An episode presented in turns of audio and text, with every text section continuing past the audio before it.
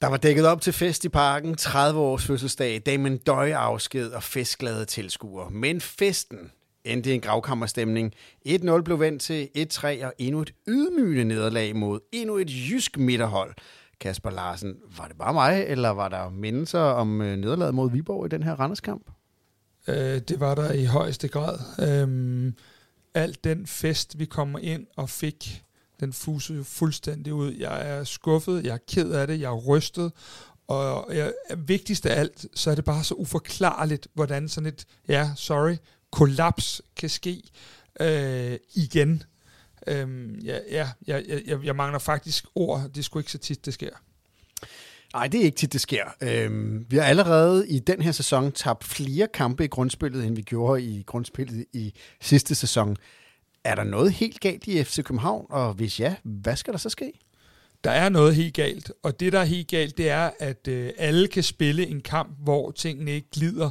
Og, og, og i dag spiller vi jo faktisk, hvilket man næsten har glemt på nuværende tidspunkt, så spiller vi jo ganske fint i perioder i første halvleg, og vi er i fuld kontrol. Og så sker der jo igen det, jeg bruger igen ordet kollaps, øh, at, at altså, Randers må jo sidde med det største grin på hele vejen hjem i bussen. Fordi det er jo ikke, det er jo ikke sådan så, at, at Randers styrer kampen eller noget. Men lige pludselig så er de over midterlinjen tre gange, så fører de 3-1. Fordi at vi øh, på kæmpe personlige fejl også, og endda for nogle af vores rutinerede spillere, der ikke plejer at lave dem, øh, sætter dem fuldstændig i gang. Øh, det kan ske én gang, men nu er det altså sket tre gange i, i den her sæson allerede. Og det gør, at det er meget rystende, og det er helt klart noget, som øh, på en eller anden leder nødt til at have en konsekvens. Da jeg løb ud af ned og se for at skynde mig herop på 5. sal øh, i, øh, hvad hedder det, i parken, øh, hvor vi har studie, der nåede jeg at høre både øh, Ståle, Ståle, Ståle Solbakken, og øh, der blev også råbt øh, Torup Raus. Det er selvfølgelig et udtryk for en kæmpe øh, frustration, men er det fair? Ja, altså øh, nu har du stået sammen med mig på nederse i dag og set hele kampen. Øh, jeg tænker aldrig, det nytter noget, men jeg forstår til fulde, hvorfor at, øh, at, at folk øh, kigger i løsninger, og jeg forstår også den afmagt, der er omkring tingene, fordi det er gentagelser, det her.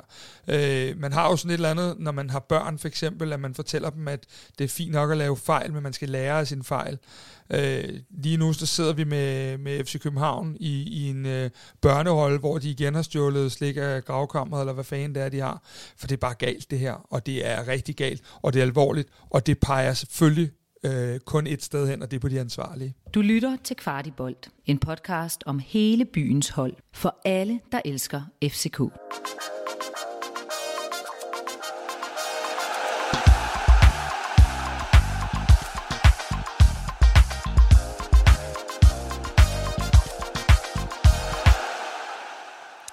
Og med de ord fra en, øh, hvad hedder det, fattet, men øh, også en, i hvert fald noget chokeret, eller i hvert fald øh, ikke overdrevet glad Kasper Larsen, så kan vi byde rigtig hjertelig velkommen til endnu en udgave af Kvart i Bold, hvor vi skal vende FCK's kamp mod Randers og den miserable opstart i Superligaen. Hvad skal vi gøre mod Trabzon Sport, der venter på tirsdag i en 240 millioner kroners kamp? Og så skal vi en tur på værtshus med en FCK-legende, og så skal vi også selvfølgelig se på FCK's muligheder i Superligaen efter tre nederlag på fem kampe. Den her podcast den er lavet i samarbejde med tre, som gør det muligt for os at producere en masse kvalitetsindhold om FC København til alle jer, der lytter og ser med. Og med 3 Like Home, så kan du bruge mobilen i 73 lande, uden at det koster ekstra. Det er 30% flere lande end andre teleselskaber. Så kan man roligt tage på ferie, uden at bekymre sig om, at regningen løber løbsk. Se mere, hvis du er interesseret i et øh, 3-abonnement i vores link, der ligger i shownoterne, eller øh, under øh, videoen på YouTube, hvis du kigger med på YouTube. Og øh, ja, så skal vi jo til en øh, analyse af kampen, og øh, Henrik, vi har jo selvfølgelig dig med, fordi øh, du er jo vores øh, datamand, og der er jo rigtig meget at tale om, og nu, nu optager vi jo lige efter kampen, så vil jeg sige, det er jo ikke den, den, den helt store øh, kvantificerede analyse, vi når at, at kigge ned på, men, men du har dog trods alt kigget med, og øh, vi skal jo tale lidt sådan rent datamæssigt i hvert fald, at der er jo en ny tendens, som vi ikke rigtig har set før, i hvert fald ikke har set i sidste sæson, Nej men nu er vi jo i tre af de her kampe, øh, vi har spillet i år, kommet foran, og øh, ret hurtigt øh, så er der blevet udlignet, og i to af kampene er vi jo kommet øh, bagud igen. Hvad, hvad, hvordan ser det ud sådan øh, rent datamæssigt? Ja, man kan sige, at i hvert fald en af de tendenser, som har været, øh, det er, at øh, vi, når vi kommer foran, jamen så, så, øh, så i, i forhold til sidste sæson, hvor vi simpelthen lukkede af og ikke, ikke lod modstanderen øh, få nogle chancer, jamen så har, øh, så har øh, modstanderen faktisk kunne skabe relativt mange chancer, og relativt nemt øh, nogle store chancer på, på os, i, i, i, særligt mod Viborg, og så også i dag mod Randers. Altså man kan sige, at Randers de skaber faktisk på 9 minutter, der skaber de fire chancer, øh, hvor de to af dem er store chancer, og der er altså to af dem, der også resulterer i et, i et mål. Så øh, det, var, det så relativt nemt ud i en kort periode øh, for Randers at lave mål på FCK. Og det er jo efter en første halvleg, hvor øh, Randers jo nærmest ingen chancer har haft. Ja, første halvleg, der har øh, Randers to chancer. Øh, en samlet XG på 0,08. Og øh, man kan sige, der, øh, der lykkes det med defensiv, når man holder Randers fuldstændig væk, og de er reelt set helt ude af kampen. Øh, en anden tendens, der også har været, og den har været der igennem hele, øh, hele sidste sæson også, er, at, øh, at FCK kommer foran, jamen så har man overladt initiativet og boldbesiddelsen til modstanderen. Og det, øh, det tolker jeg egentlig også lidt i data, at man gør i den her kamp mod Randers. Forskellen er bare, at øh, det vælter ind med chancer. Og øh, så er der jo også altså, en gammel tendens, det der med, at vi, vi har jo svært ved at vende kampene, og det, det har ja. vi både set i sidste sæson, men også den her sæson. Når vi først kommer bagud, så er det enormt svært for os at vende kampene. Ja. Hvad er det, der sker med FC Københavns spil, når vi, når vi først kommer bagud? Jamen altså, øh, det kan være, at øh, Kasper og Mike skal analysere lidt mere på det, men, men i hvert fald så kan man sige, at data fortæller bare, at vi, vi, vi skaber ikke ret meget. I, I den her kamp, for eksempel, bare for at tage et eksempel, der, der skaber vi kun 6 af vores 17 chancer i, i, i den periode, hvor at øh, FCK er bagud øhm, øh, øh, 2-1. Efter 2-1, øh, efter man kommer bagud 2-1, så skaber de kun 6 ud af deres 17 chancer. Øh, og det er en tendens, der har været igennem, når man kigger på de kampe, hvor vi kommer bagud, i, sammenlignet med de kampe, hvor at stillingen er lige, jamen så, øh, så kan FCK ikke skabe XG, de, skaber ikke, de, de kræver ikke så mange chancer. Det er en helt klar tendens, der har været, øh, og det er også det, der sker i dag. Men øh, når man lige ser den, og nu optager vi jo lige efter kampen her, så, så hvad hedder det, jeg kommer jo kun med den fornemmelse, jeg, jeg står med på, på lægterne, men FC København havde jo egentlig ret mange chancer for at score. Altså, hvordan, hvordan ligger vi sådan uh, XG i, i forhold til, til Viborg? Altså, fordi uh, cifrene 3-1 til Viborg uh, lyder jo ret Randers. som en ret over, Randers, undskyld. Uh, Randers, det, det er jo en ret overlegen sejr. Ja, men uh, man kan sige, at uh, på en enkelt kamp er uh, XG'en siger 1,9 til FCK og 1,5 til, til Randers, så, så man kan sige, det det er jo sådan set fint nok, at Randers kan godt lave tre mål på det. Øh, øh, men, men, men, men man kan sige, at den periode, særligt i den, det sidste kvarter af første halvleg, der spiller FCK faktisk øh, det hurtigste spil i, i, i, i kampen. Altså, de har, hvis man måler på antal afleveringer per minuts boldbesiddelse, der går det rigtig stærkt, og FCK skaber rigtig mange chancer der, øh, og burde faktisk være kommet foran, øh, blandt andet på Isaksen, øh, i undskyld Isak, han har en chance, øh, hvor XG siger 87 ud af 100, altså det er en kæmpe chance. Mm. Øh, og så må man sige, Karlgren, han har i de sidste to sæsoner vist sig at være en rigtig dygtig målmand, øh, og det, han har også nogle gode redninger i dag. Han, han, han redder i hvert fald nærmest noget, der, der, der ligner nærmest bare 100% chancer. Ja. Øh, til gengæld ser han en lille smule shaky ud på, ja, på, på skud langt, ud, langt ud fra, ikke? Ja. men, øh, men han, han gør det i hvert fald godt igen. Henrik, øh, tusind tak. Er der, er der andre pointer, vi, vi skal have med, som, som du har observeret i, i, i kig lidt på, på statistikken? Nej, jeg synes faktisk, vi er kommet øh, godt rundt om det. Ja. Det er godt. Jamen, øh, tusind tak skal du have. Og så laver vi lige en øh, flyvende udskiftning her, og øh, ind kommer dagens gæst. Og rigtig hjertelig velkommen til dig. Det er Mike Julemand. Du er U-træner på Akademiet i øh, Hvidovre, som jo er en øh, samarbejdsklub med FC København. Øh, velkommen til dig. Tusind tak. Hvor, øh, hvordan er det øh, ude i Hvidovre, hvor I, hvor I arbejder med talenter, og I arbejder med FC København? Øh, hvordan, hvordan er det? Og personligt for mig, der er det jo, der er det jo lidt mere den ægte rå talentmasse, vi, øh, jeg lægger arbejde med. Jeg lægger arbejde med spillere i, i alderen U10 til U12. Og øh, og det er, jo, det er jo nogen, der er decideret ånder for fodbold, der går med, med den helt store drøm om for eksempel at gå herinde i parken og, og spille en dag. Så, så det er rigtig, rigtig, rigtig specielt og meget motiverende at møde ind til hver dag. Det er godt. Og du skal jo hjælpe os i dag med at analysere lidt på, på den her kamp, og der kommer jo være til at være masser at, at tale om. Vi troede, det skulle være en festaften i, i parken, og vi, vi skulle have en, en glad øh, udsendelse her. Vi sidder her i, i, i midnatstimen, den er to minutter over 12 her, nu, når vi optager, og vi troede sådan set, at vi skulle øh, sidde med en, en, en lille skid på og, og hygge os over FC København. Var tilbage på sporet efter den meget flotte indsats mod Brøndby. Men øh, Kasper, det, sådan skal det jo ikke være, så der er jo masser af, af gang i terapien i dag her. Lad os lige prøve at starte med et af de koncepter, som vi har, som hedder tre ting, vi, vi lærte af den her kamp. Øhm, hvad, hvad, hvad, hvad, lærte vi, øh, hvad, hvad lærte vi af den her kamp? Jamen altså, øh, inden vi går i gang med optagelsen her, så taler Mike og jeg jo lige sammen om øh, de tre ting, vi i hvert fald synes, at vi, vi fik ud af det. Den første, det er øh, desværre jo en, en genganger. Det er den der med, at der mangler ryggrad, når det spidser til. Øh, det så vi rigtig mange gange i dag, og det er jo også noget, vi kommer desværre ind på flere gange i løbet af podcasten her.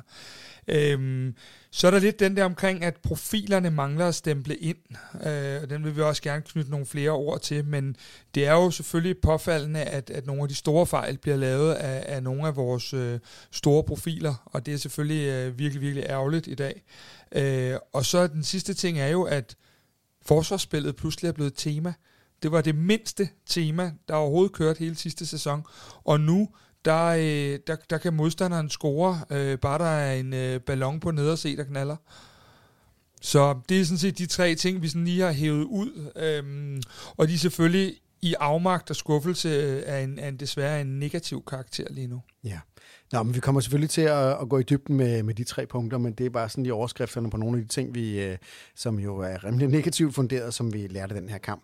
Mike, jeg bliver nødt til at spørge dig her, fordi øh, da vi var i slutspillet og mødte Randers i parken, hvor vi ligesom skulle bruge pengene, øh, vi spillede om, om mesterskabet, som jo heldigvis endte øh, i FC København, øh, men, men der taber vi faktisk i noget, der kunne have været en afgørende kamp en, en, en kamp herinde til Randers.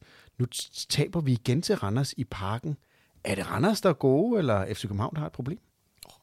Randers er også et rigtig, rigtig svært hold at spille imod for, for flere Superliga-hold, men altså, jeg synes, der, der er meget stor kontrast til, til kampen øh, i sidste sæson, og den i dag, det, altså, det FCK-hold, som jeg har set så meget af, det er jo, når de kom foran, så, så var det bare et spørgsmål om, hvad, hvad, hvad sejrens størrelse skulle være, hvor modsat i dag, der, der sidder du med en følelse af, at, at det, kan, det kan stadig blive hvad som helst, selvom de kommer foran. Der er ikke den samme styrke i, styrke i de ting, det laver. Det ser bare, der er kommet lidt grus i maskineriet, som man kalder det. Ja, grus, det kan man roligt sige, øh, Kasper Larsen. Vi har jo efter de her kampe, vi har spillet i Superligaen i år, jo, øh, jo ja, analyseret på FC København. Og en af de ting, som du har sagt, det var jo, øh, vi, vi, efter Horsens kampen, der sagde vi det der med, vi kan ikke have for mange af den her slags kampe. Og nu har vi allerede haft tre. Ja, øh, Horsens kampen var, en, øh, var jo en, en tung satan at komme igennem øh, på mange fronter. Øh, og hvor man så siger, ja, fair nok, vi, dem kan du lave en af. Jeg var også inde på det i starten, at man kan lave fejl og så videre. Men nu er det jo ikke noget med, at det er en enkelt ting, der er sket. Nu handler det om, at det er en tendens til her. Det er et mønster, der er, at øh, jeg, jeg ved ikke om Henrik lige, øh, jeg, jeg er sådan, så jeg nærmest ikke kan høre efter, hvad folk siger, så rystet er jeg. øh, men, men om det var 12 eller 13 kampe, øh, hvad hedder det, hvor vi ikke kan, kan vende tingene.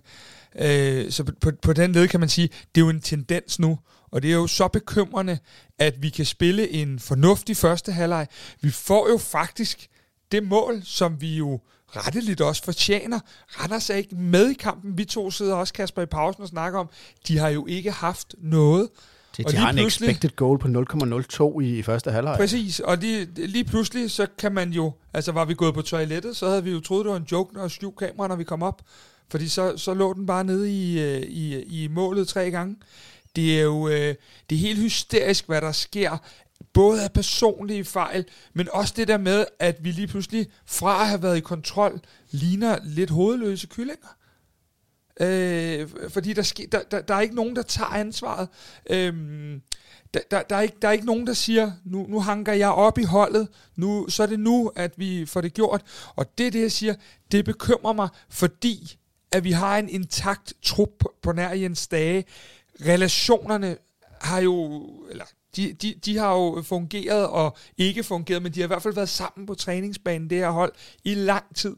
Det her, det her kollaps, det er sådan noget, der kan ske, hvis du har et øh, otte nye men, men det, er jo, det er jo fuldstændig, jeg er med på, at Mo øh, går ud, og Kutsulava går ud, men Valdemar Lund spiller jo en fin kamp. Øh, det med Mo øh, er voldsomt, fordi vi går meget ned i tempo, da han går ud, og det viser jo lidt af de svagheder, vi også har set før med, at vi kan have svært ved at holde tempo i kampen, og når vi har det, så lukker vi modstanderen ind, og når vi så begår så store personlige fejl, så kan det jo kun ende på en måde. Lad os lige øh, vente lidt øh, med, med Mo, fordi øh, når der er krisestemning øh, et eller andet sted, så er der jo altid et enkelt sted, hvor pilen peger hen, og det er på træneren, øh, uanset øh, nærmest hvad der sker. Og øh, du mødte jo øh, Jes Torup nede i, øh, øh, lige efter kampen, og lad os lige prøve at høre, hvad han sagde. Nå yes, det der vi to stod og talte om i går med et skridt frem og to tilbage, det blev vel to tilbage lige pludselig i dag efter en relativ kontrol i starten? Øh, ja, det gjorde det. Øhm, jeg sad med en rigtig god fornemmelse i pausen. Øh, spiller 25-30 rigtig gode minutter i slutningen af, af første halvleg, hvor vi jo spiller noget af det fodbold, vi gerne vil producere de chancer, og øh, sidder lige og laver nogle små justeringer ned i pausen, og kommer ind i en anden, i anden halvleg for at score det 1-0-mål, der skulle give os lidt ro på. Øh, så laver vi en enkelt fejl midt på banen, der koster et mål, og pludselig så ser det ud som om, på 3 minutter er vi bagud 2-0, på 12 minutter er vi bagud 3-1. Øh, det er klart, øh, der skal vi jo som hold individuelt øh, og så videre øh, ikke acceptere øh, det, der sker der. Øh, det er klart, at jeg skal tage det største ansvar udefra, men det er klart, jeg håber selvfølgelig også, at der er nogen inde på banen, der stiller sig op og siger, at det er nemt nok, når det går godt. Men når det lige er lidt bølgegang, hvem er det så lige, der ranker ryggen og stiller sig op og siger, drenge, øh, følg mig. Øh, det har været naturligt at skifte sikker ind, øh, da vi kom foran 1-0, men øh, et par øh, hurtige udskiftninger og skader i første halvleg gjorde, at vi var nødt til at vente lidt, fordi vi ikke havde flere mulige vinduer til at skifte ind, og det var selvfølgelig lidt ærgerligt, for det havde været oplagt at sætte ham ind som leder. Ja, Kasper Larsen, øh, i går der stod du i solskin ude på tieren øh, og talte med to op, og, og nu stod du så hernede efter øh, endnu en skandaløs resultat i hvert fald. Øh, er det en, en rystet træner, du taler med? Han var, han var rigtig rystet.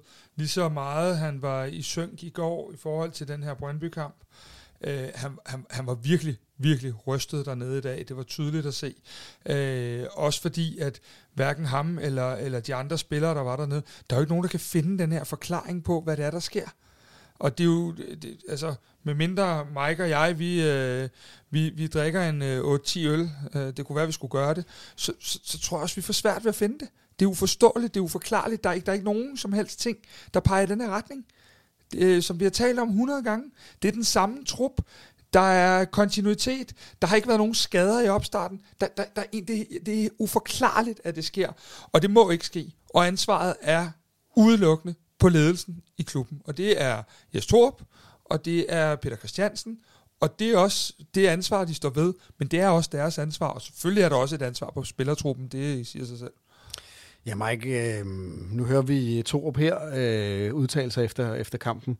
Hvor meget øh, synes du, sådan både øh, taktigt og mentalt og indstillingsmæssigt, peger tilbage på Torup i, en, øh, i et, et, et elendigt resultat? Oh, altså, første halvleg, der synes jeg jo faktisk, at han har sat den rigtig, rigtig fint op. Øh, og anden halvleg er vel, ind, til målet er vel også langt hen af, hvad de har leveret i første halvleg, men altså nu læser jeg en del også med på FCK Live, og der kommer den der jo, da man kommer bagud 2-1, er det nu bare igen begge baks, vi skifter lidt, eller en joke. For altså det er jo, også når man står og kigger lidt ud på ham i sådan en kamp, der ser jo lidt handlingslammet ud. Nu siger han jo så godt nok, at han vil gerne have skiftet sæk hen, men man har to skader. Så er spørgsmålet, om man så, øh, hvad er vigtigst at prøve at vente med de to, eller skulle man have andre klar sammen med Seca eller hvad? Fordi der mangler jo et eller andet, da man kommer foran. Jeg ved ikke, om det bliver en sovepude, eller hvad, men FCK er, det er vel det dårligste, der sker for dem i kampen. Altså, ironisk sagt, det er, at de scorer, fordi det er jo derefter, de, de falder fuldstændig sammen. Men, men ser sådan ud fra et, et trænerperspektiv, nu du selv træner. Det ligner jo sådan lidt et eller andet, et, et kompleks, fordi vi, vi, vi spiller mod Viborg, øh, og er fuldstændig kontrol, og vi fører, og så får Viborg øh, godt nok et straffe, som aldrig burde have været et straffe. Og derfra, så går det lige pludselig som om, at, at hele øh, at holdet smuldrer. Og igen det samme i dag. Vi, vi er i total kontrol. Øh, Randers har ikke rigtig nogen chancer i første halvleg. Vi kommer foran retligt, som vi skal. I et flot mål af Valdemar Lund, som vi nok skal komme tilbage til. Og så, øh, ja, så er der en enkelt Rasmus Falk-fejl, og så bliver det ligesom sat i gang. Og så smuldrer vi. At, at, hvad er det, der sker her? Altså, jeg, jeg sidder inden kamp og hører netop Rasmus Falk snakke om, at i dag skal man ud og fortsætte den her steam, der har, eller ikke steam, men den her performance, man lavede mod Brøndby. Og det gør man vel også et okay hen stykke af vejen, men problemet er, at det virker jo så skrøbeligt, det her FCK-fundament. Det er en scoring for modstandere, så er man, så er man næsten på minus igen i stedet for, at man egentlig viser, at man er i FC København, og i tidernes morgen, hvor hold frygtede at komme herind i parken, man var næsten, de var næsten bagud på point, og når man hører spillere til optagter eller så videre, det, det er slet ikke den samme frygt, der er om at skal møde FC København i parken, og man ser et Randershold i dag, der går, der går rigtig, rigtig højt på FCK fra start af, hvor man i tidernes morgen så et hold, der næsten bare pakkede sig sammen, når de kom ind i parken, og det galt bare om at undgå, at sejren eller nederlaget blev for stort. Hvor i dag, der kommer hold faktisk ind og tænker, okay, vi kan faktisk slå det her FC København-mandskab, selvom vi er bagud 1-0 efter en times tid, så kan vi stadig ende med at score tre mål på FC København. Og det er det, jeg synes, der egentlig er, er det mest voldsomme ved dagens, ved dagens kamp. Og Kasper, nu har vi jo sagt, jamen selvfølgelig er det jo altid, når det går galt, så er det en ledelse, der må, må stå på skud. Men en ting, man jo i hvert fald kan sige, det er ikke Torup, der spiller på, på banen. Øhm, men der, hvor han har en mulighed, det er jo, at han kan jo ændre kampene, og vi kommer bagud eller vi kommer først, bliver det uafgjort 1-1, så 2-1, så 3-1 til, til, til Randers. Hvad, hvordan ser du på FC Køben, eller Torups ageren ude på sidelinjen i forhold til, til de indskiftninger, han laver, den måde, han ligesom prøver at ændre øh, kampen fra bænken af? Nu må jeg heller lige præcisere mit svar, inden jeg giver det, sådan, så folk ikke tror, at det bliver en opbakning, fordi det er det sådan set ikke. Men sådan helt fagligt set, så kommer øh, øh, hvad hedder det, Kuchulava og Darami skader jo til at påvirke, hvordan han kan agere for bænken.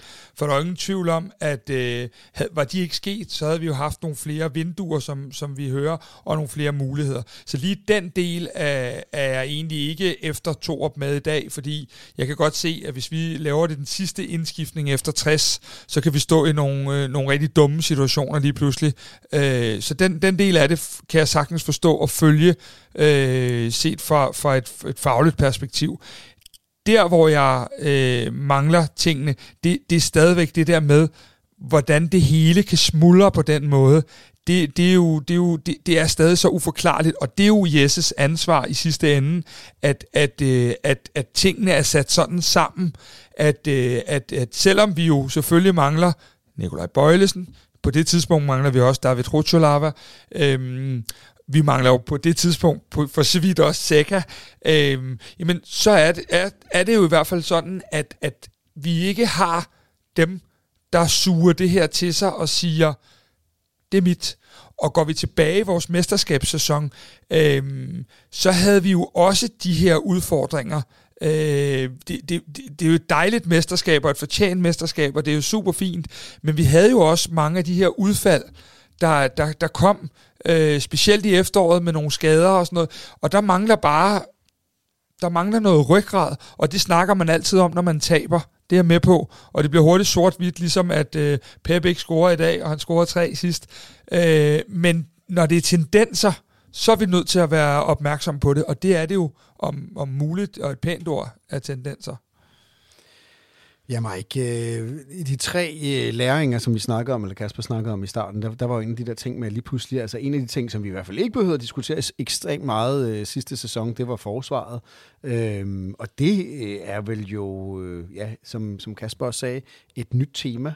Hvad er det, det er sådan, nu ved jeg godt, at Bøje ligger med i dag, men, men ellers har vi jo, der er jo ikke en sådan stor udskiftning af forsvaret.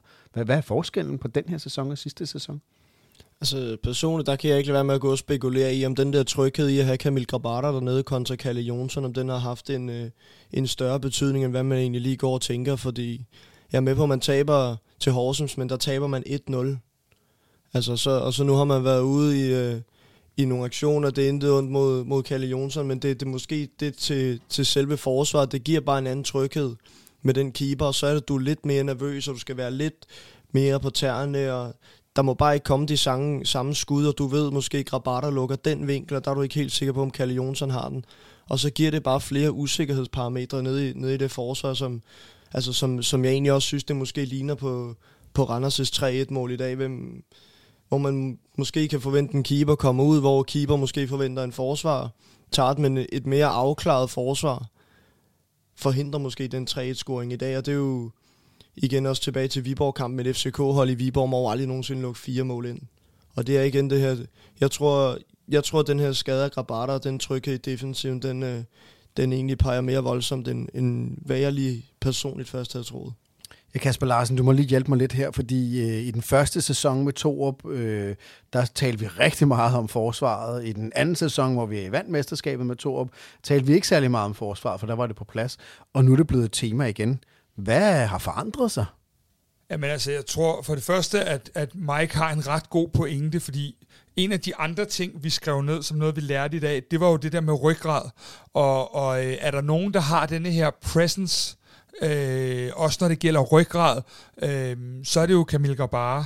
Øh, jeg, jeg, jeg, Mike har, har set det her mål, øh, er det til 3-1, Mike? Øh, ja. ja øh, mere end jeg har, så det, det kan jeg ikke udtale mig om. Men jeg er helt enig i det der med den der tryghed, i øh, blandt andet i luftrummet, øh, hvor at man kommer ud og, og ja, flytter med og modspiller for at redde de her bolde det her, det skal slet ikke være et tema på Kalle Jonsson på nogen som helst måder, men det er ingen tvivl om, at det har en betydning.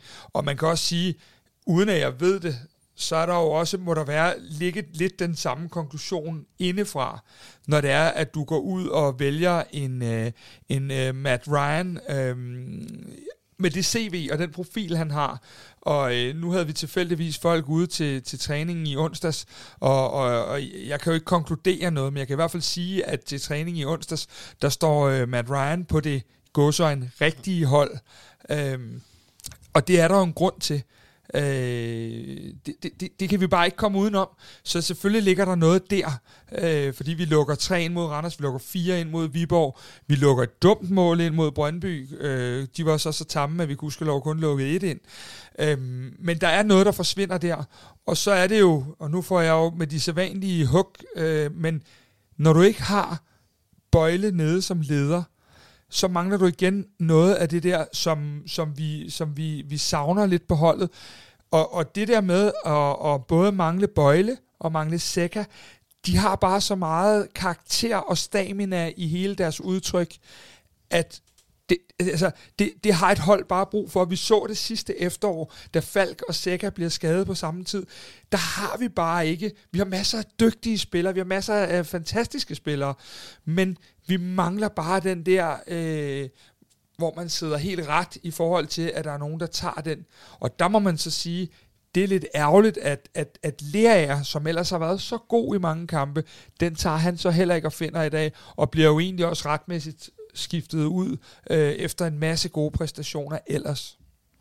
Og en af dem, som man kan sige er med til at vinde kampbilledet, øh, det er jo en af de mest rutinerede og en af de bedste spillere, der nogensinde har spillet både i FC København og Superligaen. Det er, det er Rasmus Falk, som jo, som jo mister bolden. Jeg tror du var Darmen Døj. Det var ikke Darmen Døj, han var også på banen i dag. Øh, det var desværre øh, før øh, kampen blev fløjtet i gang. Men øh, du mødte jo også Rasmus Falk nede i mixzone øh, lige efter kampen. Lad os lige prøve at høre, hvad, hvad, hvad han sagde. Men Rasmus, truppen er jo intakt. I har kun mistet Jens Dage. I alle relationerne bør på mange måder være siddet i skabet. Og alligevel ligner den her jo lidt til forveksling nogle af de andre kampe, vi har spillet. Er det, er det næsten, eller er det helt umuligt at sætte øh, fingeren ned et sted? Øh, Ja, jeg synes, det, jeg synes, det er, det er svært at svare på lige her nu, må jeg indrømme. Øh, og, øh, og, og jeg ved ikke, øh, jeg har ikke noget godt svar på det, fordi at, at der må ikke være så stor forskel. Øh, man kan sige bare i dag, bare kampen i dag, det er jo, det er jo meget, meget, meget forskelligt, det vi ser. Og det er jo på grund af grund øh, til 12 minutter, der, der afgør kampen i dag. Og øh, ja, synes jeg, hvis du kigger på relationerne i det, i tingene, så er der optaget til meget godt. Vi mangler måske lige øh, sidste aflevering, sidste afslutning på den sidste tredjedel. Øh, i dag i, i første halvleg specielt, så havde vi gjort, øh, så har det set rigtig, rigtig godt ud, da vi har gået til pausen, men, øh, men det må stadig ikke, øh, det er jo stadig de 12-14 minutter, der følger lige nu for mig. Ja, hold da op, Kasper. Det er jo godt nok en mand, der hænger øh, med mulen her. Jo et, et fremragende fodboldspiller, et fremragende menneske. Øh, han er den eneste, der ligesom kommer ud i, i mixzone, mens du står, står dernede og, og skal ud og, og ligesom løfte skuldrene og, og, og forsvare det, det, der er sket her. Jamen, ja, og det er jo lige præcis det. Det er jo, det er jo holdets talisman, det her, på mange måder. Det er jo øh, den spiller, der, der, der mere eller mindre har været her længst tid, øh, og som altid står derude, når det går galt. Og jeg tror ikke, at jeg mindes i de 18 måneder, vi har lavet podcast, at vi har talt om en afgørende Rasmus Falk-fejl. Øh, så Rasmus er selvfølgelig øh, ikke fritaget, for det er fuldstændig hans mål til 1-1, og han laver flere fejl i den sekvens. Øh, men er også mand nok til det, men at se Rasmus bagefter gør bare, at, øh, det ved jeg ikke, jeg var, jeg var sgu lige så knust, øh, og kunne dårligt stille ham spørgsmålet, fordi man kan se, at han er helt ødelagt indeni, ligesom vi andre er.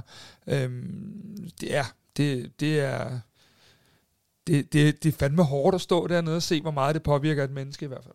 Man kan høre, der er rigtig meget sang i baggrunden. Er det fansen, der står udenfor faktisk skal synge opbakkende sange, eller lagde du overhovedet mærke til det i, i tumulten? Prøv at høre, jeg, jeg aner ikke engang, hvordan jeg er gået for ned og se over i mixzone. Uh, det, det ved jeg ikke. Jeg, der var nogen, der sang, og det, det ved ikke, om det var Randers eller... Ja, det er godt. Nå, hvad hedder det? Mm, vi skal lige tale lidt om Mohamed Darami, fordi øh, han var jo en af de spillere, der i hvert fald gjorde forskellen for FC Københavns spil mod Brøndby. Øh, spillet fremragende. Vi har savnet ham. Han kom tilbage igen med noget af den presence, som han havde, øh, da, han, da han forlod FC København sidste år. Han bliver jo ret hurtigt skadet. Hvad, hvad betyder det for FC Københavns spil, når de ikke har Mohamed Darami? Jeg synes, man ret hurtigt i, i Brøndby-kampen så, hvad, hvad Mohamed Darami har betydning for, for IS Torups FC København-hold. Det, øh, det har været for nemt efter Daramis afsked, synes jeg. Eller, det er måske for meget at lægge det lige over på ham, men i hvert fald, det har været for nemt for, for, for modstandere at gå højt på FC København. Og øh, så har FCK manglet den her mand, der kunne strække modstandernes hold og kunne søge bagrummet, og det og måske også det her mand-mand-spil, som han også altså, besidder til, til så høj karakter. Og altså igen i dag, hvad bruger han igen? Halvanden minut, så har, er han ved at skabe den første store chance til sin holdkammerat. Og øh, hvis alt afhængig af, nu, har jeg, nu er jeg ikke læge, men det så ikke, det så ikke særlig godt ud med ham, og, og det, vil, det vil jo være en kæmpe, kæmpe beat for, for Jes Thor på FC København, hvis han er, hvis han er ude i længere tid. Ja, nu optager vi som sagt lige efter kampen er slut, så vi, så vi har ingen bulletin overhovedet om, hvad, hvad der er sket, men øh, hvis det er, øh, hvad det kunne ligne måske en fibersprængning, øh, så, så kunne det jo godt være sådan en 3, 4, 5, 6 uger i hvert fald, uden at vi overhovedet ved, ved, ved, ved hvad der er sket. Øhm, hvad, hvad sker der med FC Københavns spil, øh, da Moderami går ud, Kasper? Nå, men jeg er lidt på bølgelængde med Mike her, øh, fordi det er jo ikke en mo på 100% det, det er slet ikke der, vi er. Øh, så det er egentlig ikke fordi, at det, det bare er kreditten over til Mo, men i forhold til det, Mike siger, er det jo fuldstændig rigtigt. Det er jo, det er jo vores hold, rent taktisk, der bare er 10.000 gange bedre, når øh, der rammer inde. Vi falder, nu, nu, nu øh, har, har vi jo ikke alle statistikker, men vi falder helt vildt meget i tempo, når Mo går ud, og vi mister den, der kan i en mod en situationerne kan, kan udfordre, og det vil sige, at vi bliver også lidt mere forudsigelige.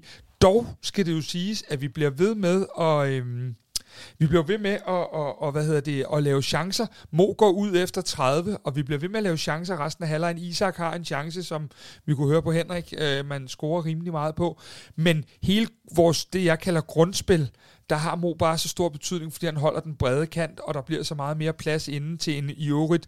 Øh, nu er der meget skidt i dag. Stærkt spillende Victor Claesson. Ja, det må du lige ind på her, fordi vi står også og taler lidt om det i pausen, at, at, øh, at øh, Victor måske øh, nærmest er den bedste mand øh, i, i første halvleg. Hvad er det, han gør så godt i dag? Jamen, øh, øh, altså jeg ved ikke, Mike, jeg tænker i hvert fald, at man kan tydeligt se i dag, at det er en international spiller, vi har. Og jeg synes også, at det, det har klædt hans spil at komme længere ind i midten. Øh, det var jo faktisk ham, der havde Mos øh, plads. Øh, og der, der, der skal vi godt nok ikke have ham ud igen, fordi han er bare så meget bedre derinde, og bliver så meget... Øh, ja, playmaker er nok ikke et rigtigt ord, men, men sætter så meget op inde i vores, øh, øh, i, øh, i vores spil. Øh, og i det hele taget bare virker som den, der er, altså ja, den, der er, er, er bedst af vores offensive kort. Øh, og så øh, ser vi ham også i dag, og det er jo noget af det, der er fedt, når vi skal ud også og spille europæisk trods alt, selvom man lige nu ikke kan trække vejret. Øh, han har virkelig nogle hissige og gode tilbageløb, hvor han er nede og hjælpe til for, for nogle af de fejl, der, der, der bliver begået. Er du enig i det, Mike, i Kaspers analyse, at en, en Victor Claesson faktisk, ikke fordi han ikke har været god før, men virkelig trådt i karakter i dag? Ja, jeg er fuldstændig enig. Jeg, jeg synes, Victor Claesson er, er meget bedre inde i central for FC København. Det, han mangler måske det, vi snakker om netop, da Rami har farten til at kunne spille på kanten, hvor altså, han, er, han er jo komplet derinde på øh, lige bag Pep Biel, hvor han både ligger med en vis størrelse, og så er han jo heller ikke virkelig langsom, så han har jo stadig noget fart til at kunne spille derinde, og noget duelstyrke, og så er han jo en ekstrem fod, øh, klog fodboldspiller. Mm. Altså han, han er jo netop en af dem, der kan ligge derinde og suge lidt pres til sig, når presset så kommer, så kan han sætte den ene mand og spille den frie kant, der ligger, så jeg, jeg er afgjort enig i, at det har stærket FC København, eller forstærket FC Københavns offensiv, man har, man har fået klaret sig ind centralt. Men hvis vi lige vender Mike tilbage til, til Modarame, nu kender vi ikke helt udsigterne på det, men hvis man kigger ind i en måned, halvanden, hvor han i hvert fald øh, ikke er med, øh, er det en, en, en ekstrem stor svaghed for, for FC København? Ja, det vil jeg sige. Nu, nu starter man jo sæsonen uden ham, men når man så, når man så får ham tilbage på holdkortet, så er, det jo, så er det måske den værste spiller for FC København at mangle i offensiven. Man har fået Pep Biel i gang i målscoringen, men igen, det er også nogle mål, der bliver, der bliver skabt af Darami øh, i, i Darbyet for eksempel. Så, altså man kan også Vavro ligger en tværpasning i dag, der ligger lige i skoen på Darami, fordi som Kasper siger, altså han står bare og holder den her brede kant, og det gør igen, modstandere skal, skal forholde sig til, okay, der står altså en også hele tiden at vil søge dybt, der vil søge bredt, og, og den kommer man altså til at mangle nu her, alt afhængig af, hvor, hvor længe øh, Motorami han, øh, han skal sidde på skadeslisten. Ja, så udover et ekstremt skuffende nederlag, så var det jo også øh, ja, enormt trist i hvert fald, at man kunne sige, at Mohamed Darami, øh, lad os se, hvor lang tid han er ude, men i hvert fald måtte gå ud, og ikke kunne være kampafgørende mod Randers, øh, og vi står over for en kæmpe kamp mod øh, Trabzonspor på tirsdag, øh, hvor vi også må formode, at han ikke er med. Men han var jo ikke den eneste, der måtte gå ud, fordi vi havde jo også øh, Kocholava, der, der gik ud med noget, der lignede en, en skulder, der var gået af led, eller i hvert fald problemer med skulderen, øh, som man kunne se øh, fra tribunen. Og der kom jo en rigtig ung øh, Valdemar Lund ind, øh, Kasper Larsen, som jo øh, vi så lige kort i, i, i, i, i sidste sæson øh, omkring vinterpausen, og så blev han også skadet og været ude igen. Men han scorer jo øh, faktisk et fremragende mål. Øh, der er nok ikke så mange, der kender Valdemar Lund. Hvad, hvad er det for en spiller? Jamen, øh, Valdemar for øvrigt siddet ude i fem måneder med en hofteskade, og noget lige at komme ind til sidst i foråret igen. Men øh, Valdemar er jo en, en, en stærk venstrebenet midtstopper med øh, en rigtig præcis og hård pasningsfod. Øh, han er dygtig på dødbolde, sjovt nok. Øh, så fik vi jo det at se i dag med et faktisk et klassemål på, på mange måder. Øh, kynisk i sit duelspil. Man vil ofte se, at øh, nu var det Vavro, der var ude med, med banda- at få bandage på i dag, men, men den situation kan du også se Valdemar i, fordi han skåner ikke modstanderen, og heller ikke sig selv i nogle af de der ting. Øhm, hvis man skal snakke om en, en, en lille svaghed, så er det jo, at den der aggressivitet, jeg lige har siddet og talt om, og, og det temperament, øh, det, det nogle gange kan få, øh, ligesom når vi sidder her lige nu, kan få, få hjernen til at koge lidt over, og det har nogle gange været hans problem, det har man også set på, når man har set ham spille for U19-holdet, at, at, at, øh, at, at når, når han, han tænder af, så mister han lidt, øh, det vil der nogen, være nogen, der kan sige, at der også er podcastværter, der gør, men så mister han lidt af, af, kan han miste lidt af overblikket, øh, og, men ellers er det en øh, fremragende spiller, som jeg i hvert fald ved, at på agentniveau, man mener, at inden for to, tre, fire år, så er han, øh, så er han en mulig Premier League-spiller. Han gjorde i hvert fald en forskel, øh, om ikke andet i defensiven, så i hvert fald i offensiven, fordi han scorede et, et, et mål.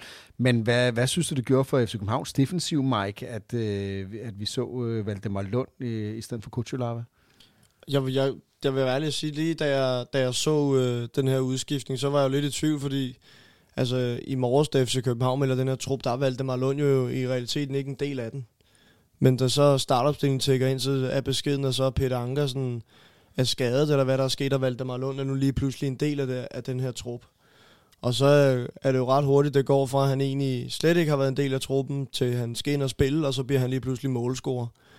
Men jeg, altså, jeg var faktisk meget overrasket over Valdemar. Det, øh, nu har jeg set ham en lille smule på ungdomsfodbold, men jeg havde ikke regnet med, at han faktisk kunne levere den her indsats, som han gør i dag. Altså hans opspil, der får man jo den her venstrefod stopper ind, som man mener, man mangler, når Bøjlesen ikke er med. Og det, altså, der, der var der lidt kvalitet, eller der var en del kvalitet, man kunne gå på der øh, med videre. Og så bliver han jo øh, marker med, med Vavro, og man har jo tidligere set, i hvert fald også, da Vavro var i FC København i, i første ombæring, at Vavro måske er en mand, der lige har brug for en, der er med til at styre ham og med til at kontrollere ham lidt. Men nu er det jo ligesom omvendt. Nu er det jo ligesom Vavro, der skal styre en, en, en øh, ung, ung, ikke ond, men en ung Lund. Øh, hvordan synes du, det så ud øh, imellem øh, de to? De, de lukker jo tre mål ind, kan man sige, så, så helt godt har det jo ikke været. Ja. Men altså, hvis man, hvis man, så synes jeg egentlig, de holder det, holder det ganske fint. Men igen, der vil også, det er jo ikke et ideelt makkerpar, fordi du ser jo tit bare for at tage de her ihærdige løb, hvor der så er en, en lidt mere rutineret stopper, der ved og tænker, okay, nu skal jeg så blive tilbage i det her rum, og det, der, må jeg, der har jeg måske min tvivl, hvis det hedder Valdemar Lund og Dennis Vafro over for, over for en Trapsons offensiv. Ja, vi kommer ind på øh, kampen mod Trabzonspor lidt, lidt senere, både hvad, hvad det er, vi kan forvente, men selvfølgelig også, hvad er det for nogle udfordringer, FC København står mod, øh, efter både et, et, et endnu et ydmygende nederlag, men selvfølgelig også med, med det, der ligner alvorlige skader hos øh, centrale spillere. Men øh, Isak Johannesen, eller Isak Bergman Johannesen, han, han oplevede i den her kamp noget, som han meget sjældent oplever, men han blev både skiftet ind, og han blev skiftet ud øh, igen. Og der, der er jo en anden, øh, i hvert fald, øh, det, det, det er i hvert fald ikke helt optimalt. Hvordan synes du, han klarede det, Mike? Jeg synes egentlig, altså han kommer over til en kæmpe chance, og som der har sagt tidligere, så er det jo en, man, man ret tit scorer på, og så, jeg synes egentlig, Isak går fint med i spillet, og jeg har altid synes, Isak er en rigtig, rigtig dygtig fodboldspiller, og måske burde spille mere, end han egentlig har gjort, og har vel også et ganske finurligt øh, målgennemsnit i FC København. Men der er jo igen det her, udover det er et hårdt nederlag for klubben og sådan noget, så har man jo også flere spillere, man skal samle op. Altså en Rasmus Falk, der har set fuldstændig knust ud og slukket lyset bag øjnene, og en Iser kunne jeg forestille mig, der bestemt er det samme, fordi det er jo en ydmygelse af de store, når du først bliver skiftet ind for at blive øh, pillet ud igen lidt senere, så det må, det må, være, det må være forfærdeligt. Øh, selvfølgelig er det hårdt, den situation klubben er i, men ikke mindst også at være, være Isak i den her situation. Og Isak Bergman Johansen var jo ikke den eneste, der blev skiftet ind. Der var jo et øh, gensyn med Mu, som det er lang tid siden, vi har set på banen i, i parken. Han, han kom jo ind i en, i en større øh, indskiftning, som, som Torb jo også var inde på i det interview, som du lige lavede til med ham efter, efter kampen, øh, Kasper. Så der kom jo en Amu ind, og der kom en, en Babacar ind. Det så udefra ikke ud til at gøre nogen stor forskel på FC Københavns spil. Nej, jeg vil så sige, at øh, øh, øh set fra, fra min stol, øh, synes jeg, Isak har en svær kamp i dag. Jeg synes, at, øh, at han plejer at have en rigtig, rigtig dejlig pasningsfod, men jeg synes, at hans pasningsfod svigter ham lidt i dag. Øh, så, så, så jeg er ikke helt på Mikes hold med, med Isak i dag. Det vil jeg normalt være, fordi jeg, jeg er også øh, glad for Isak som spiller. Synes dog også, at han til tider bliver, bliver brugt lidt forkert ud på den der højre kant, men det er jo en position, vi f- øh, forsøger at, at øh, besætte lige nu. Øhm, Babacar Amu kommer ind, og øh, det sker der jo ikke rigtig noget ved. Øh, det ændrer jo ikke rigtig noget i fodboldkampen. Øh, det, det, det, vi spiller lidt på tværs, øhm, og noget af det, jeg personligt i januar havde glædet mig til, når, når jeg skulle se Amu spille, jamen det var jo det der med, at han, øh, i hvert fald det vi kunne se på Y-Scout og så videre, kunne sætte en mand for stående, og øhm, det har jeg vel til gode at se endnu i FC København.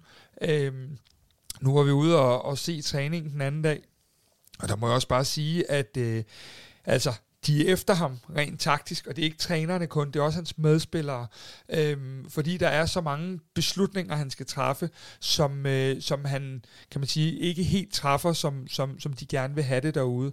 Øhm, jeg tror desværre, at Mu har et stykke tid, øh, før at vi, øh, vi lige kan se ham i startelveren, og jeg må sige, at som tingene er lige i øjeblikket, det kan godt være, at alt ikke kører, men når man kommer ind, så skal man simpelthen tage nogle af de chancer, man får, for man får ikke mange. Vi talte om det med Børing for 3-4 kampe siden, der fik chancen i Aalborg, ikke helt tog den. Øhm, nu taler vi om, om, om Amu, der selvfølgelig også kommer ind på et tidspunkt, hvor at holdet knækker. Vi har talt om Babacar nogle gange, øhm, og, og der, de gør bare ikke en forskel. Og det er jo ikke kun deres skyld. Det er jo også fordi, at, at holdet så ikke fungerer til dem, når de kommer ind. Man må bare sige, at øhm, hvis man skal etablere sig, og man skal ind og skubbe en anden væk, jamen så skal man jo gøre, som, som Kevin Dix har gjort et par gange, når han er kommet ind. Præstere. Så får du jo pladsen. Torup spiller jo med dem, han synes er bedst. Så du, det er jo op til dig selv. Og der er for mange, der så ikke griber den i de her øh, indskiftningssituationer.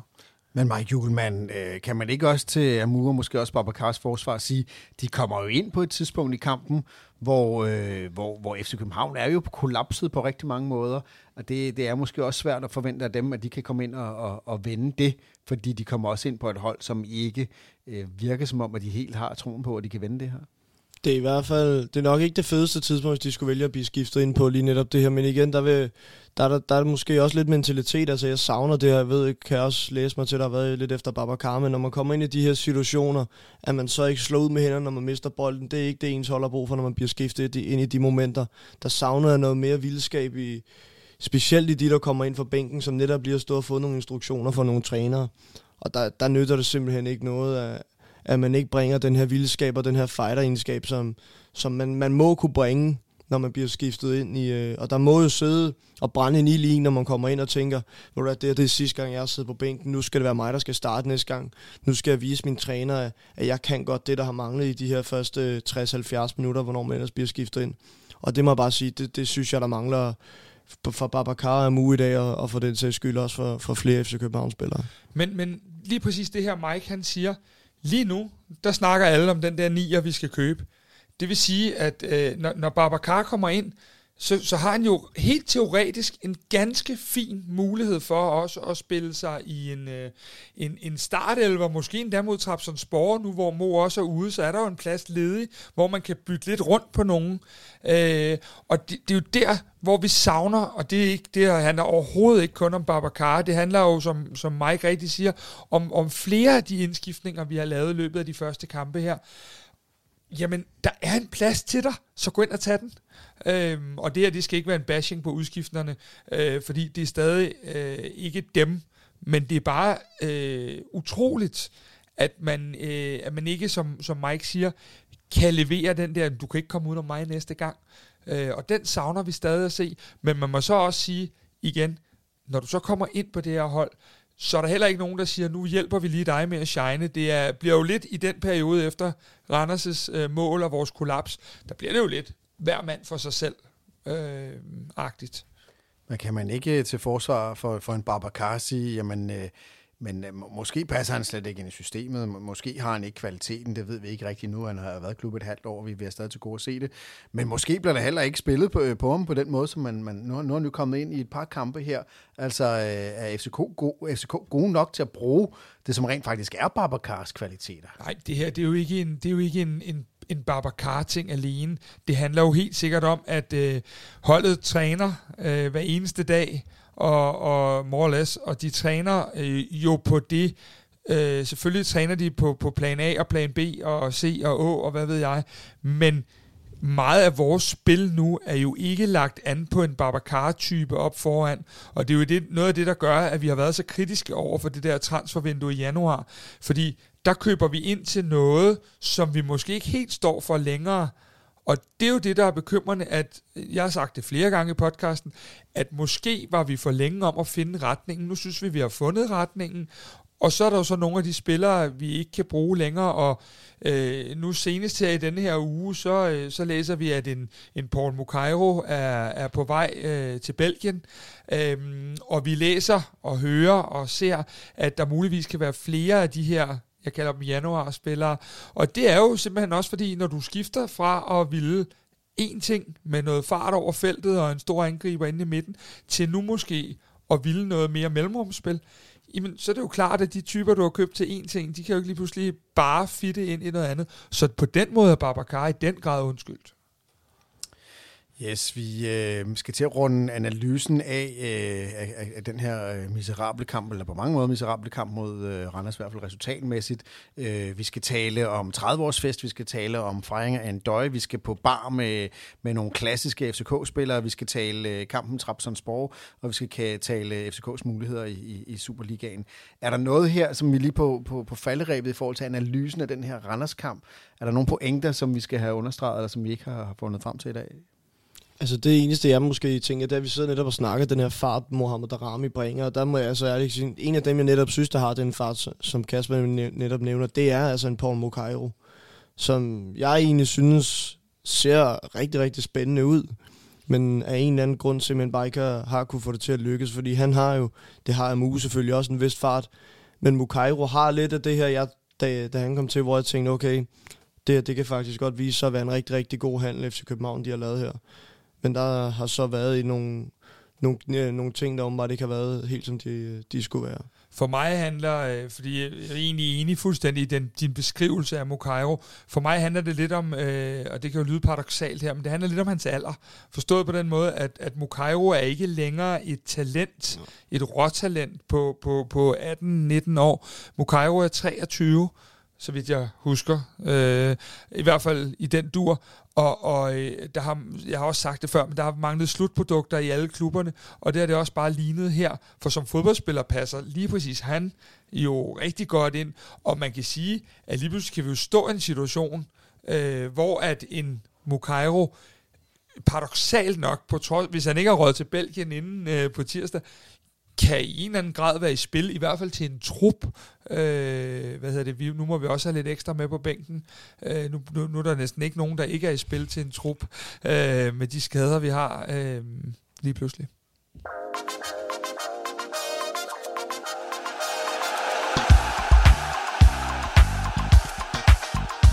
det afrunder sig i hvert fald den her ombæring i analysen øh, af, af Randerskampen. Jeg ved ikke, om vi blev klogere på, hvad, øh, hvad, der, hvad, hvad sådan hovedproblemet er, men vi har ligesom været inde og, og dække nogle af de udfordringer, vi i hvert fald har, har set. Øh, Hvis vi havde været meget klogere, så havde vi muligvis, Mike og jeg, øh, haft et jakkesæt på ja, at sidde et andet sted på ja, tirsdag. Ja. Men øh, nu sidder I i et varmt studie her i, i, i parken, øh, og klokken den er kvart i et om, om aftenen, og, øh, og vi er alle sammen en, en lille smule skuffet efter den her kamp. Men, men lad os lige prøve at sige, lad os prøve at se bortset fra, fra det her resultat, Kasper, så var der jo lagt op til øh, kæmpe fest. Det er en fredagskamp i parken, det er klokken 21, det er 30 års fødselsdag, øh, og for dig og mig, som jo faktisk har stået på, på nederscenen øh, lige siden, at øh, klubben blev etableret, øh, så var der jo mindelser til, tilbage fra, fra du ved, øh, Michael Karø kom og, og sang, og der var, øh, hvad hedder det, intromusik, der spillede spillerne løb på banen, som minder om noget, vi har prøvet før og sådan nogle ting. Øh, hvad siger du lige sådan til festen, hvis vi ser bort fra resultatet? Hvis vi ser bort fra resultatet, den øh, sætning lader vi lige stå. Jamen, det, det, det, det er jo det der, der er så... Øh, ja, og nogle gange er det fascinerende, andre gange er det øh, tungt som ind i helvede vi kommer jo herind, og der er en fanzone, som øh, syder. Det er en klokken 9 fredag aftenkamp. Der er ikke nogen, der skal på arbejde. Dog, det er der, men ikke så mange, der skal på arbejde dagen efter. Øh, der er øl i hanerne, og, og der er fest, og øh, vi får øh, den måske bedste FC København-spiller øh, får lov at hylde ham. For øvrigt, når vi nu har så mange andre punkter, der ikke er så positive, øh, en kæmpe tak til hvem der end står bag, om det er Daniello eller Jakob Lausen, eller hvem der står til. At det der med at få hyldet vores helte, det, det har vi jo egentlig plæderet for i 18 måneder, at øh, vi er for dårlige til generelt herhjemme. Det var så skønt at få lov at få den gåsehudstemning, og ja, hvis det ikke var, øh, fordi der var så meget andet for tårer i øjnene over, så kunne vi nok også godt have, have fundet lidt frem der øh, med Darmendøj. Så alt spillede jo det, det var minder, det var Europe, uh, The Final Countdown, uh, Like It or Not, men det var bare som om, at, at det hele var lagt an til, at det her det var sidste test inden Trapsonsborg. Og alle de følelser, der røg igennem kroppen, uh, blev jo så lige pludselig fuldstændig punkteret på 10 minutter. Og det er jo hammerne synd for alle de gode mennesker, der går rundt omkring. Sidder også Altså børnefamilierne må formodes at have været gået i seng. Vi sidder 22.000 mennesker herinde fredag kl. 9. Det er jo helt unikt. Øh, før i tiden ville det her være en kamp, der ikke havde kunne skrabe det hele sammen, øh, fordi der var et eller andet vildt med X-Factor, eller hvad ved jeg, i, i tv. Det, det, det, det kan så meget, det her. Sektionen er fyldt. Øh, og så sidder vi her og har haft kollapset, og jeg ved ikke, hvordan I andre har det, men jeg, jeg skulle sådan en lille smule bange for næste gang, min bil skal køre herind, for det er på tirsdag. Ja, det øh, vender vi tilbage til, til tirsdag. Men i hvert fald fest i parken, øh, Mike, og øh, en døj jo øh, tilbage igen. Det, det var vel også en gestus, som om ikke andet i hvert fald var på tide. Det, det år siden, han stoppede, og, og nu kom han ligesom ind og fik sin retmæssige hyldest. Ja, jeg tror også, der er mange FC Københavns fans, der har netop skrevet på, øh, på specielt den her hyldest til Damien Døje, for det er jo, som Kasper nævner, måske den største spiller i klubbens historie. En, klubben, en spiller, der har tjent klubben på, på rigtig, rigtig mange gode, øh, gode stunder, og i, er det over to perioder i klubben også, så, så det var, øh, var i hvert fald specielt på sin plads. Ja, en lille, nu skal vi jo have bare en lille smule sjov her. En, en lille sjov ting var jo, at øh, da vi står nede og venter på, at øh, der kommer nogle FCK'ere ud øh, i mixzone, så kommer der jo en, en, en, en høj, flot fyr afsted, øh, som, som, som, som lignede en døje en lille smule faktisk. Øh, og så, så siger han, øh, fortæller han, at det er en døjes agent, og så siger jeg jo naturligvis mest øh, i sjov, så siger jeg, øh, få ham lige herned, så skriver vi under på, på seks måneder med et glimt i øjet. Og, og jeg ved ikke, om han troede, at jeg var PC, eller hvad det var, men han sagde, øh, han sagde så, øh, jeg henter ham, jeg henter ham, han kan godt spille i seks måneder. Øh, og det ved vi jo alle sammen, at øh, en døjs knæ ligner jo øh, øh, noget, der... der, der ja, det ligner noget, der gør, og, og han har heller ikke spillet i, i, i to år. Men, men, men nu har vi jo været så meget inde på det med ryggrad. En døje har jo så mange gange været vores ryggrad, som, hvor han bare peger op på sit bryst. Jeg ved ikke, om alle kan huske, at han bare peger på sit bryst, og så, så betyder det, I lægger den bare herop, så skal jeg nok ordne det her, gutter. Og det er jo den karakter, at vi i hvert fald i de der sekvenser i dag mangler. Øh, og det er ikke noget med, at alt var bedre i gamle dage, fordi det var det sgu ikke. Men det var bare sådan lidt påfaldende, at det lige var i dag, at Ja. Men lige den del var, var i hvert fald bedre. Øh, et rørende afsked, øh, eller i hvert fald rørende hyldest af, af Damon Døjer, og han lignede også en, en mand, der var rørt, og det var fuldstændig på sin plads, at han kommer herind og mærker den kærlighed fra, fra København. Og som, som du også siger, Mike, øh, hold nu op med spiller. Øh, måske en af de bedste, der nogensinde har været i FC København. Så i hvert fald dejligt at få lov til at hylde ham i, i et øh, feststemt parken. Øh, det var så inden øh, nederlaget til Randers. Og apropos Endøj, så øh, har vi i løbet af ugen øh, sammen med vores partner 3 øh, stillet et spørgsmål til alle jer, der lytter og ser med øh, på vores sociale kanaler, hvor vi har spurgt, hvis I nu kunne få lov at invitere en enkelt spiller, enten nuværende eller tidligere spiller, med på bar, hvem var det så, man ville invitere med på bar? Og Kasper, der er kommet, og vi har jo ligesom stillet det her spørgsmål, fordi vi tænkte, det er fredag, det er gå i byen aften, det er sådan en aften, hvor man kan gå til fodbold, og så kan man gå på bar bagefter.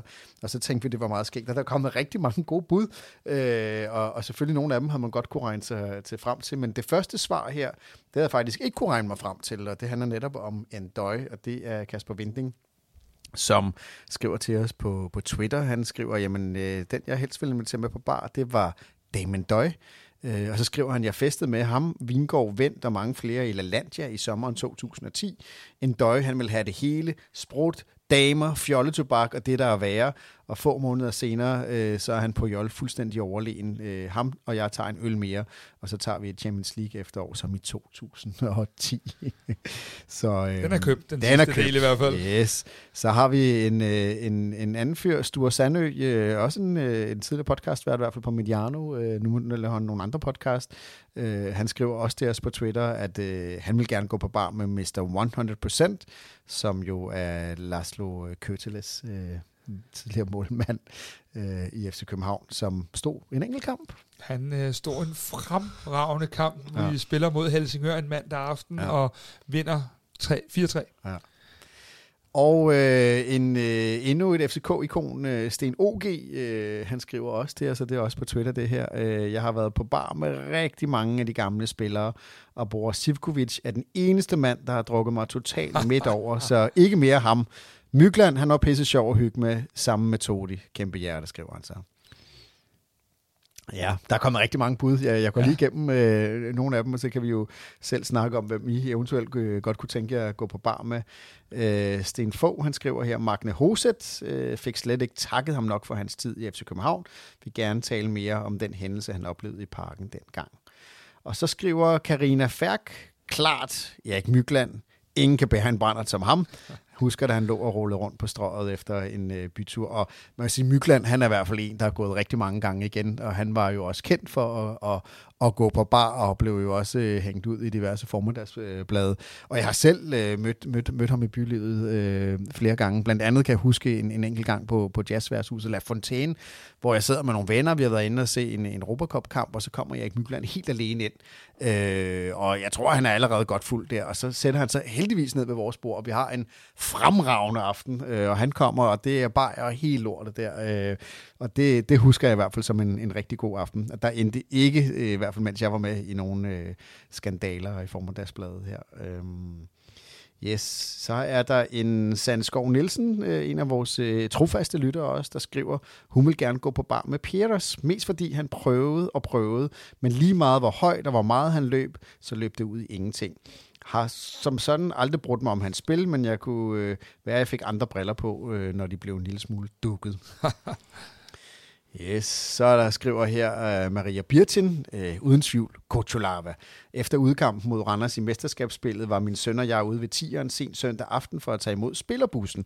Og Kocholava, han havde vist lige fået et par øl på vej hjem til København, og han var i det skønneste humør. Han dansede og sang, mens han kone forsøgte at overtale ham til at stige ind i deres bil, og han kunne ikke lade være med at grine. Jeg er sikker på, at en tur i byen med ham vil være en kæmpe fest. Og øh, ja, så er der jo rigtig mange, altså der er jo ekstremt mange bud her, men jeg synes bare, det er egentlig meget skægt her nu, når det er så trist en udsendelse, så øh, lad os da lige få nogle skægge historier her, ikke? Flere øh, peger også på Lars Jacobsen, ikke? en person med fantastiske anekdoter samt formidabel humor, skriver øh, Jonas Astrup. Claudemir bliver også nævnt. Partymir, øh, han var måske den, som jo øh, vel nok er kendt for at være, være, være en af dem, der i hvert fald øh, gik øh, mest og, og mest stabilt i, på klub i, i, i København. Så øh, med hans brasilianske gener fik han nok øh, øh, gode, gode rytmer ud af, ud af natten. Ikke? Øhm, og så tager vi lige den sidste her. Det er Philip, der skriver... Øh, Vavro, jeg er ikke helt sikker på, at min lever vil overleve det, men en fest bliver det da. Og så kan man jo altid se, om man kan overtale ham til at give en løftetur eller to. Kasper, øh, hvis du skulle invitere en øh, nuværende eller tidligere FC København-spiller på værtshus? Jamen, øh, jeg tror, vi skal, jeg skal finde mit, øh, mit, øh, mit efterhånden øh, slunkne fredagshumør. Jeg har hørt rigtig mange historier om, at øh, Johnny Thompson, der øh, jo tidligere højre bak, der kom fra Sønderjyske, at øh, jeg tror, han var her et halvt års tid, eller, eller Kom han ikke fra mere. Viborg i virkeligheden? Øh, nej, han kom Han kom faktisk fra fra ja, Sønderjyske, Sønderjyske. Øhm, jeg, jeg, jeg har hørt, at han var noget nær en omvandrende depression, øh, da han var herinde. At øh, hvis det solen skinnede og var 25 grader, så øh, kunne han se regnen igennem øh, og, og så videre. Jeg tænker, i hvert fald hvis det er i aften, så var det nok øh, et match made in heaven sammen med mig. Øh, men som en af vores faste lyttere, Stine Jul Lavet, så skriver på, øh, på hvad hedder det, øh, på, på, på Facebook, vores Facebook-gruppe, hun skriver, at muligvis, at, øh, at det burde være William Kvist, fordi at, øh, så kunne vi få os en, øh, en, en kop kaffe eller lidt urtete, fordi det passer måske bedre til, til vores alkoholforbrug. Så det var der to af dem, øh, jeg, jeg ville nævne. For mange af dem, du har nævnt, dem har jeg ikke lever til i hvert fald. Og Mike, øh, når vi er færdige med at optage den her podcast, så er den formentlig halv to om aftenen i et København. Øh, hvis du skulle tage en, øh, en FCK-legende eller en nuværende spiller med under armen og gå ud og drikke en masse bajer, hvem skulle det så være? Hvis det skulle være nuværende, så er det nemme valg Dennis Vafro, men jeg tror, hvis tidligere, så kunne et bud måske være Stenek Prosbæk eller, eller Sølvi Ottesen. Det synes jeg kunne, øh, kunne være yderst Sølvi interessant. Ottesen, det er fandme godt hævet op, det der. Ja, det, det er det, det det giver jeg dig. Ja. Det, Au. Yes, Nå, men øh, det er, hvis man er interesseret i hele debatten om øh, FCK-spillere og værtshus, så er der rigtig mange skægge øh, indlæg, og det findes på vores sociale, øh, forskellige sociale kanaler, hvor vi har lagt det op, og det er både Instagram, og det er Facebook-gruppe, Facebook-side og øh, Twitter. Nå, vi skal til noget mere alvorligt, Mike, fordi øh, på tirsdag allerede igen, der venter der jo en ekstrem afgørende kamp for FC København, og øh, problemerne tårner sig jo lidt op, øh, inden vi skal møde Trabzonspor på hjemmebane øh, herinde i parken. Vi har, øh, ser det ud til i hvert fald, øh, uden at vi kender sådan helt status på lazarettet lige nu, op til flere, øh, måske kritiske skader, øh, ikke, det, ikke mindst i forsvaret, øh, hvor Bøjlesen i hvert fald er ude. Jeg ved godt, Torb er ude at sige nu, at han måske bliver klar igen, men den er virkelig på den tvivlsomme side. Vi har en Kochular, vi ikke rigtig ved helt med skulderen, hvordan det ser ud, og så har vi en øh, øh, Mohamed Darami. Øh, hvad tror du, øh, og jeg ved godt, det er selvfølgelig unfair at sige, hvis vi sidder lige efter Randers kamp, og vi ved ikke så meget nu her. Hvad tror, hvordan skal FC København gribe den kamp an med, med det, vi ved nu?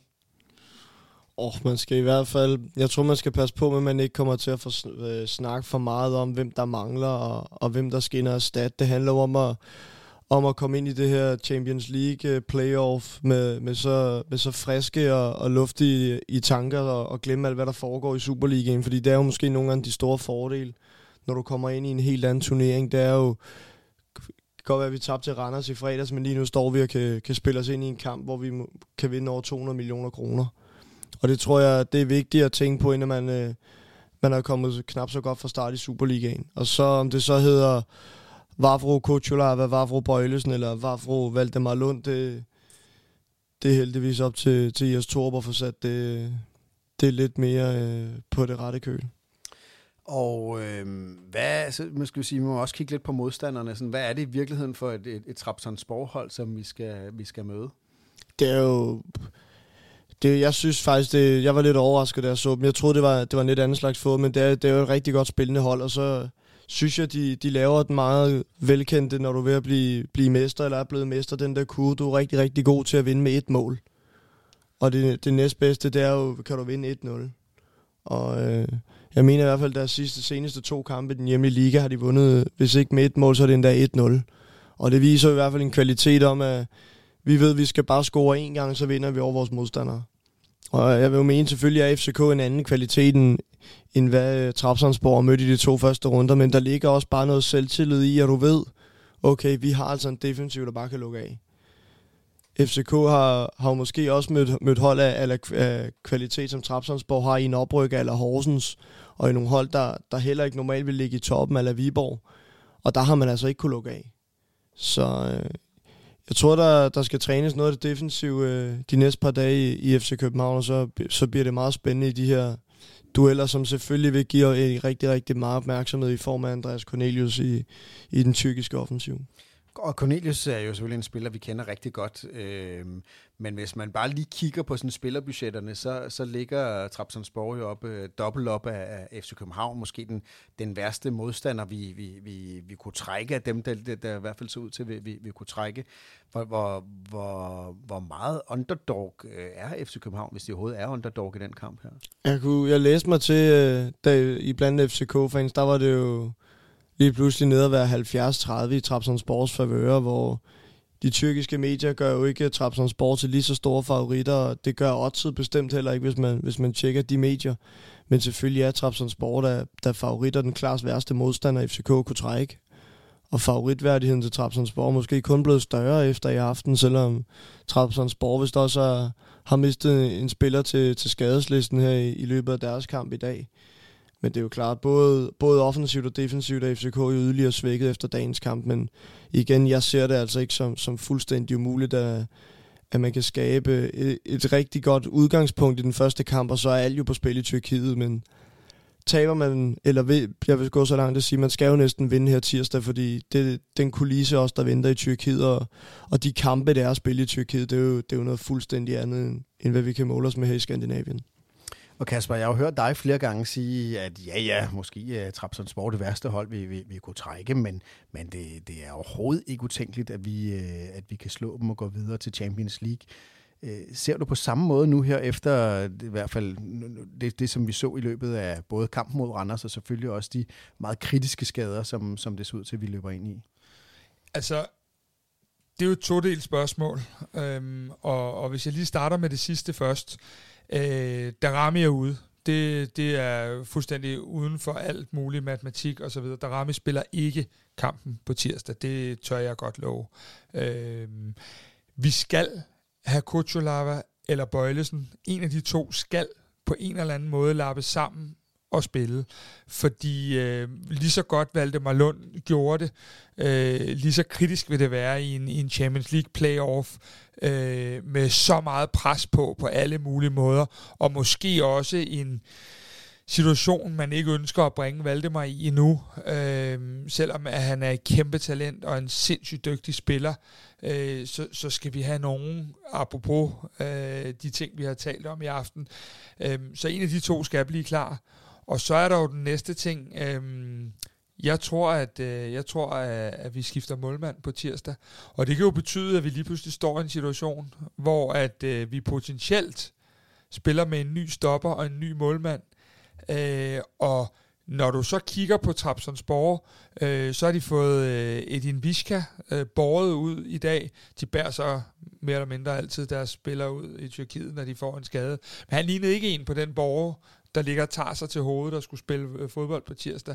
Og en anden, som har været ret dygtig for dem, øh, Marek Hamsik, øh, her i, øh, i foråret deres mesterskabs, han er også meldt ude af, af kampen på tirsdag. Så de har også deres at slås med, men... Øh, det, det jeg kigger på, det er, jo, det er jo vores muligheder, og der må man bare sige, at øh, når forsvaret har stået, som det har i de her kampe, og hvis vi så også skal til både at skifte målmand og øh, ud inden et af de steder på et fodboldhold, der gør allermest ondt at skifte, så øh, kan det blive et problem. Men øh, nu øh, er det jo nogle gange sådan, at vi skal lægge hovedet på blokken. Jeg vil lægge hovedet på blokken og sige, at øh, på tirsdag starter, starter Carlos Sækker på banen. Uagtet, at han nok ikke kan spille en hel kamp, så kommer han til at starte, fordi vi kommer til at lede efter spillere nu, der har prøvet nogle ting, og vi kommer til at lede efter spillere, der kan spille en Champions League kvalifikationskamp, og det er Sækker en af dem, der kan.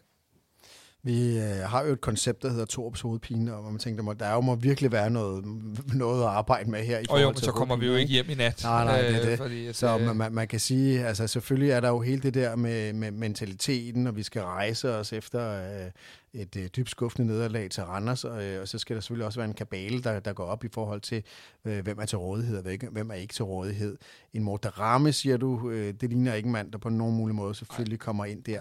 Hvor, hvor, hvor meget af et våben øh, mister FC København uden Mohamed Darame? Det har vi jo været inde på lidt, at vi mister et, et virkelig stort våben, men, men alt taget betragtning, så, øh, så, så tænker jeg, at øh, egentlig noget af den allerstørste fordel, jeg ser, hvis vi skal finde noget til på tirsdag, som overhovedet kan ligne det lige nu i, i nattetimen her, det er jo, at nogle gange, når et hold slider i en turnering, som vi jo gør i Superligaen, så kan det være så befriende at skulle ind et andet sted og spille. Øh, og måske for første gang i, i den her sæson er vi selv lidt underdogs, øh, og, og de tyrkiske hold øh, kommer til at spille anderledes sandsynligvis end de andre Superliga-hold, vi har mødt, og, og, og der vil blive en, en, en anden form for plads. Øh, ikke at det bliver lettere, for det gør det ikke, men, men det, det vil være en anden type kamp.